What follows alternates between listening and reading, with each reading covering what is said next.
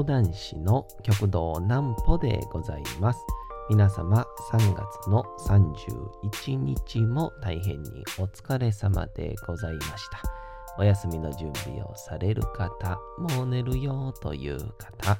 そんな方々の寝るおともに寝落ちをしていただこうという講談師、極道南歩の南歩ちゃんのおやすみラジオ。このラジオは毎週月曜日から金曜日の23時から音声アプリサウンドクラウド、Spotify、Amazon Music、Podcast にて配信をされております。そして皆様からのお便りもお待ちしております。お便りは極道南歩公式ホームページのおやすみラジオ特設ページから送ることができます。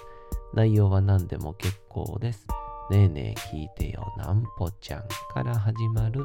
皆様の日々の出来事や思っていることなどを送ってください。え、ご希望の方にはなんぽちゃんグッズプレゼントいたしますので、住所、お名前もお忘れなくと、えー、いうことでございましてね。えー、今日が3月31日ですから、え、令和の、なんて言うんでしょう。なんか2年ではなく2年度ですかね。えー、年度末ということでございまして、なんか、あれらしいですね。えっ、ー、と、大学とかが8月か、あ9月か、始まりとかになると、この年度の考え方も、えー、変わったりするみたいですけどもね。えー、そんなこんなでございまして、なんか、この年度に関する話したら、めちゃくちゃ長くなるらしいんで、今日は、えー、やめておきますけども えー、そんな感じで、えー、今日もですね、えー、のらりくらり皆さんが寝れるようなあ適当な話していきたいと思います。さあ、それではあまずはこちらのコーナーからいきたいと思います。こちらのコーナーいきましょう。なんぽちゃんの明日は何の日？えー、さて、明日が新年度の4月の1日でございますね。さあ、この皆様共通するのはもうただ一つですね。エイプリルフールでございます。4月1日は全世界共通で人を傷つけない、罪のない嘘をついてもいいとされるエイプリルフールとなっており、日本では4月バカとも呼ばれております。エイプリルフールの由来には大きく分けて2つがあると。エイプリルフールの由来その1つ目。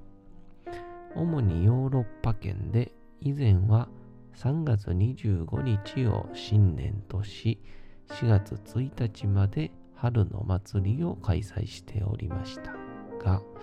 1564年に時のフランス国王シャルル9世が1月1日を新年とする暦を採用。この決定に反発した人々がそれまで春祭りが行われていた最終日の4月1日を嘘の新年として位置づけてバカ騒ぎをするようになったのが始まりという説がありますということで。これもだから日本のその年度のやつの話と結局一緒なんらしいですね。えー、結局その話にしてしまってますけど。この L 農作を基準にしていた部分で4月から、えー、まあ3月、まあ半ばぐらいからですけど、そういういわゆる収穫であったりとか種植えが始まって、それがだいたい12月に終わって、で、いよいよ最後の、なんて言うんでしょう、駆け込み需要じゃないですけど、その12月までの取れた穀物であったりと、いろんなものをこの1、2、3月でこう出し切るという。だからそこで最終的に、まあ、いわゆるお金であったり、えー、年貢であったりを決算するっていうので、この3月が駆け込みみたいな感じになっていったらしいですけどもね。日本でもこの1月1日をもう全てのスタートにしようみたいな流れがあって、で、そのために、えー、海外と一緒で入学式とか、学校とかの始まり、まあ新卒もそうですけど、10月スタートにしようとしたらしいですね。でもそれをすると、明治の初期だったから、まだやっぱり農作業であったりとか、農民の方々との生活リズムに合わなかったらしいですね。うん。まだからそう思うと、一時ね、あの東大とか10月入学に変えようぜっていう話がありましたけどね。や、ほんとそうなると、卒業式とかの概念みたいな、イメージみたいなものが、もう、桜イコール卒業にはもう使えなくなるわけですからね。紅葉になるのか。紅葉、9月末やから、汗ばむ季節みたいな 感じになるのかな。エイプリルフールの由来に、悟りの修行を春分の日から月末まで行うも、すぐに迷いが生じることから、インドでは4月1日を揶揄節と呼んでいたことが起源だとする説もあります。揶揄ある対象をからかうことや皮肉めいた批判によって嘲笑的に扱うことということで、えー、エイプリルフールにちなんだ記念日。エイプリルフールエイプリルドリームの日。4月1日のエイプリルフールは嘘をついても良い日とされていることからその反対に嘘ではなく実現を目指す大きな夢を発信するプロジェクト April Dream を展開し配信サービス PR TIMESなどを展開している株式会社 PR タイムズが記念日に制定しております。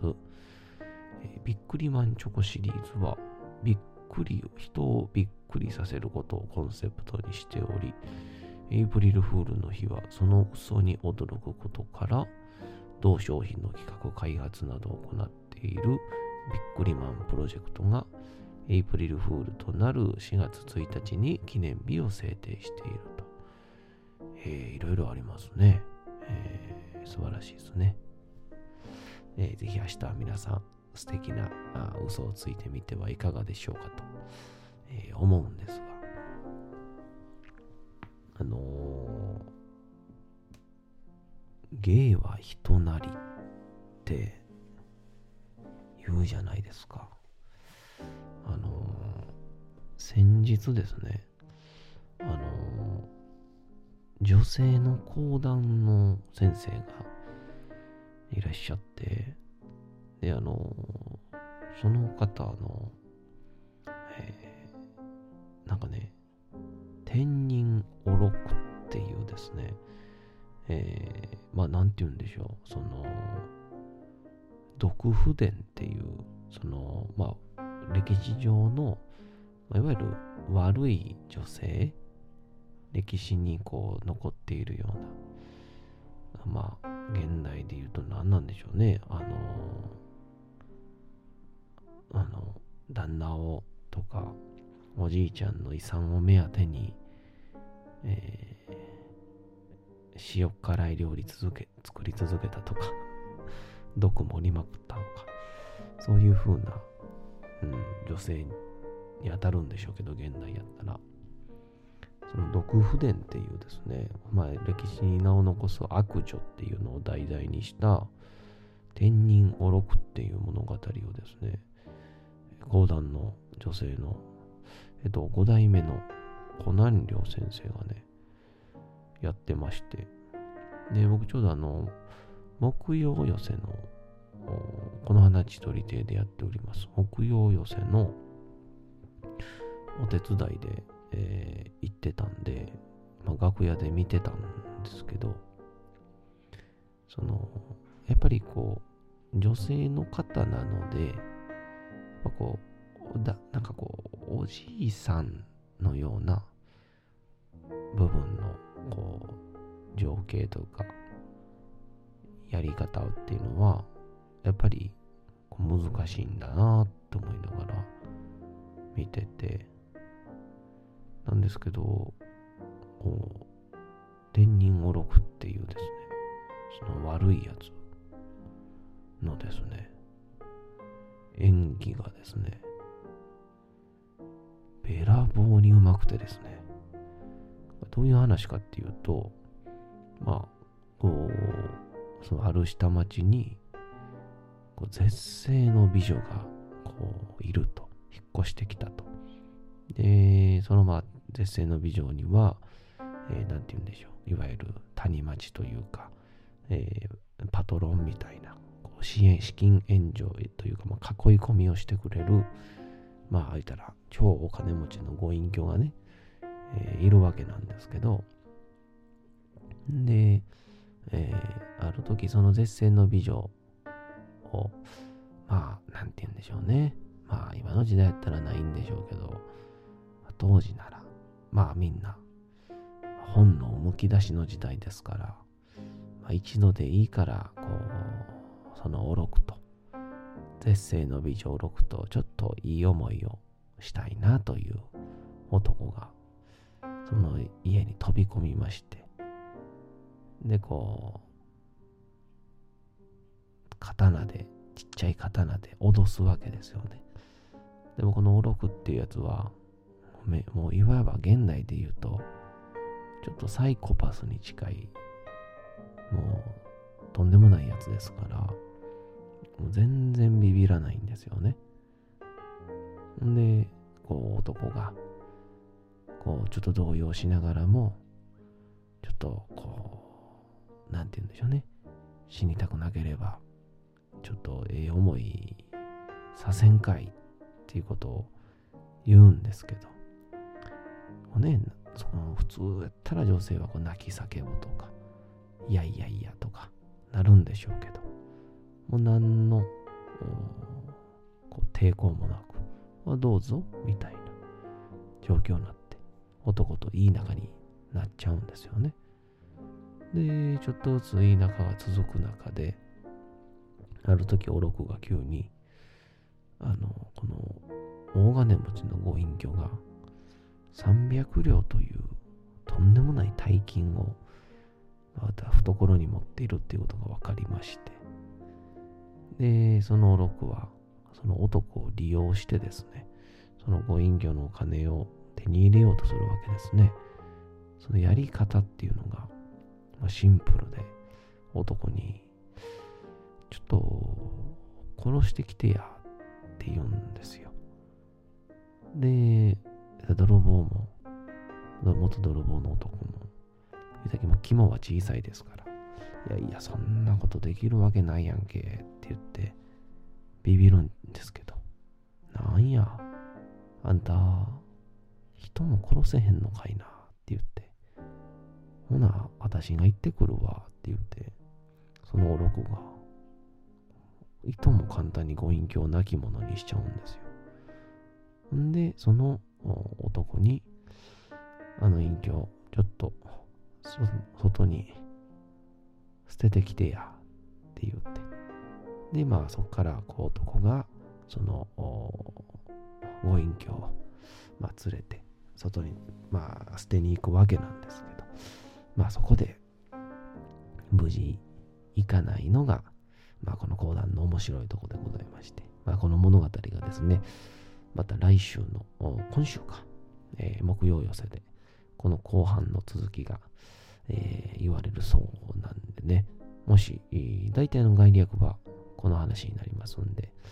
えー、続きが気になる方は、ぜひ木曜寄せに、えー、この花千鳥程度のね、木曜寄せで、一応オンラインでもやっておりますんで、えー、ご覧いただけたらなぁなんて、えー、思ったりするわけなんですけど。でもこのこのいわゆるその頭のおかしい女性のですね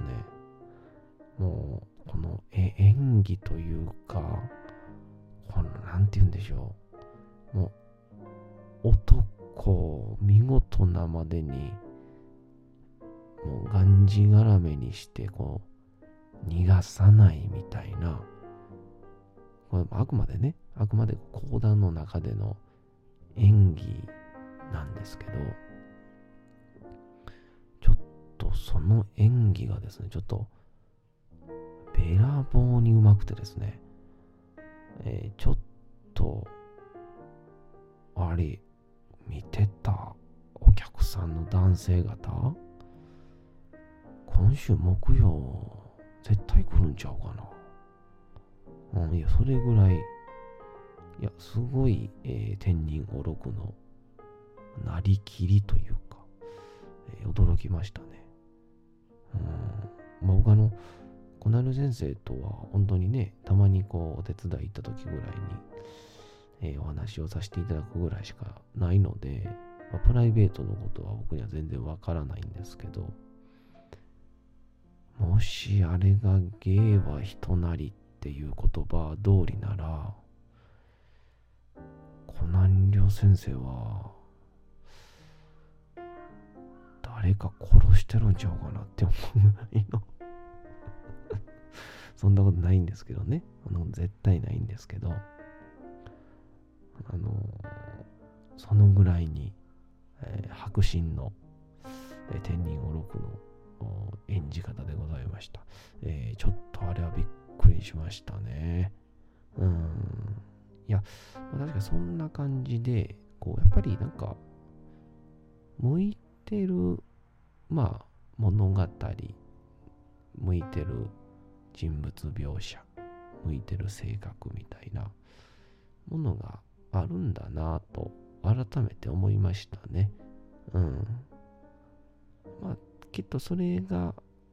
役者さんほどありすぎると話の進行に、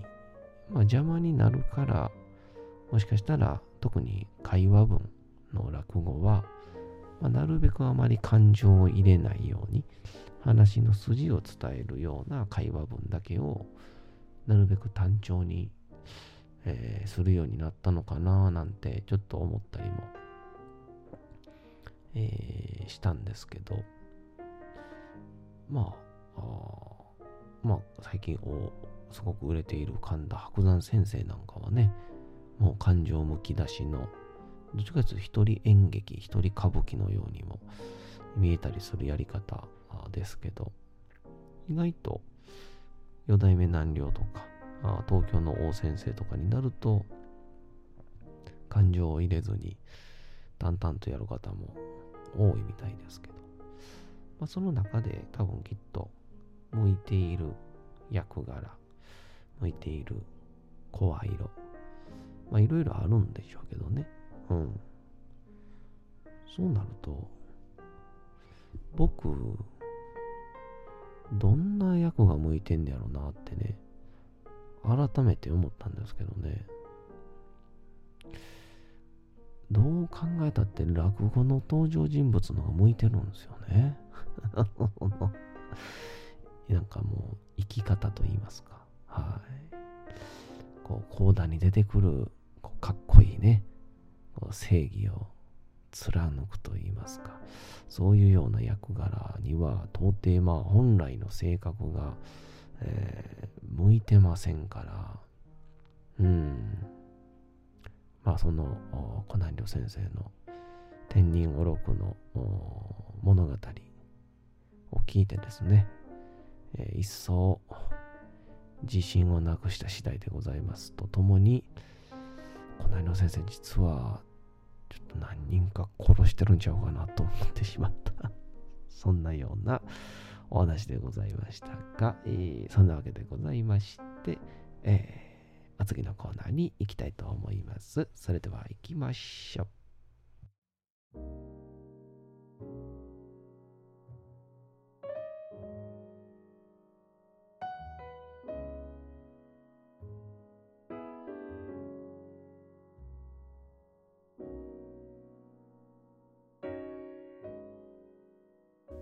さて、時刻はうとうと朗読会の時間となりました。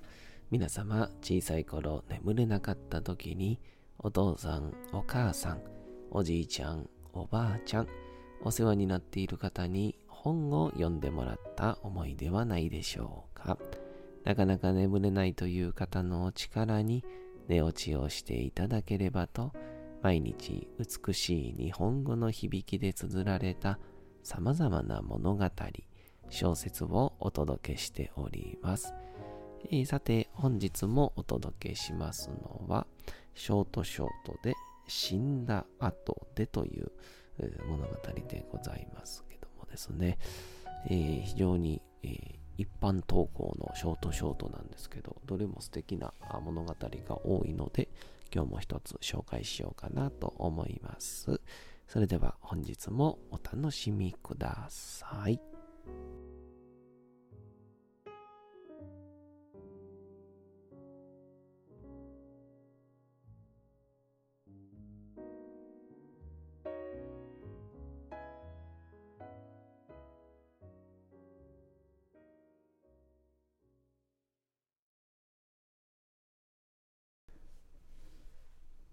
死んだ後で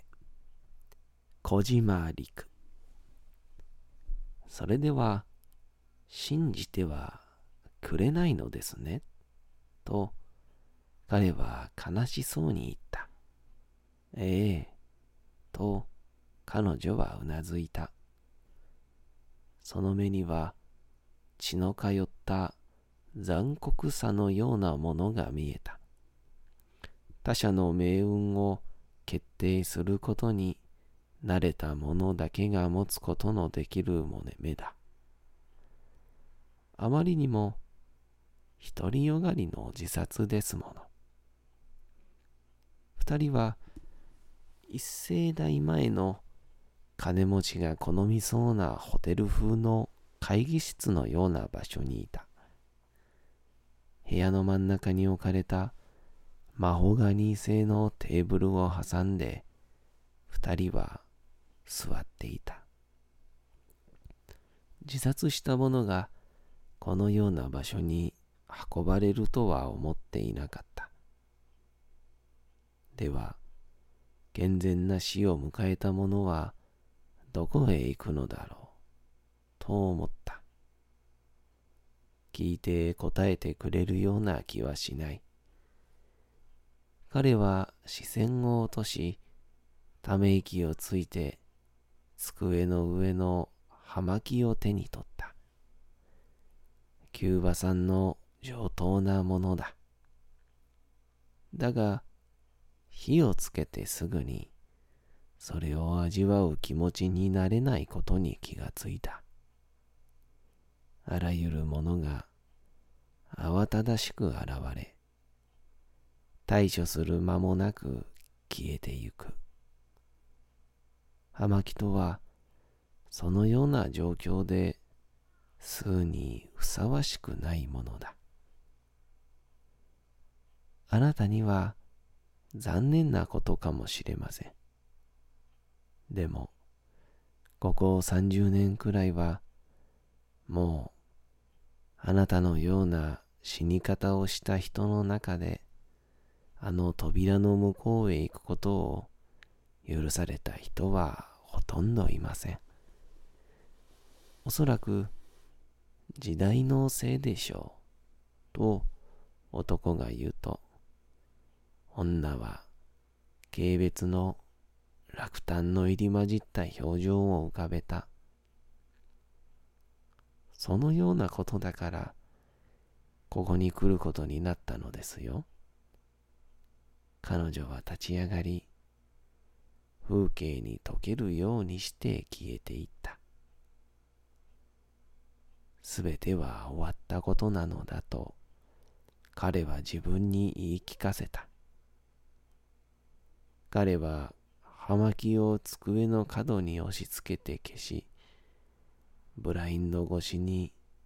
窓の外を見た。男が一人、高層タワーの頂上から飛び降りるのが見えた。その時彼は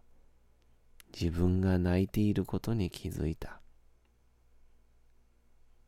なぜだか見当もつかない。でも涙は溢れ出て止まらなかった。彼は両手で顔を覆い、床に膝をついた。彼もまたここに来るのだ、と男は思った。死んでなお拒絶されるために。さて、本日もお送りしてきました、なんぽちゃんのおやすみラジオ。というわけでございまして、皆様3月31日も大変にお疲れ様でございました。明日も皆さん、街のどこかでともどもに頑張って、夜にまたお会いをいたしましょう。なんぽちゃんのおやすみラジオでございました。それでは皆さん、おやすみなさい。すやすやすやーん。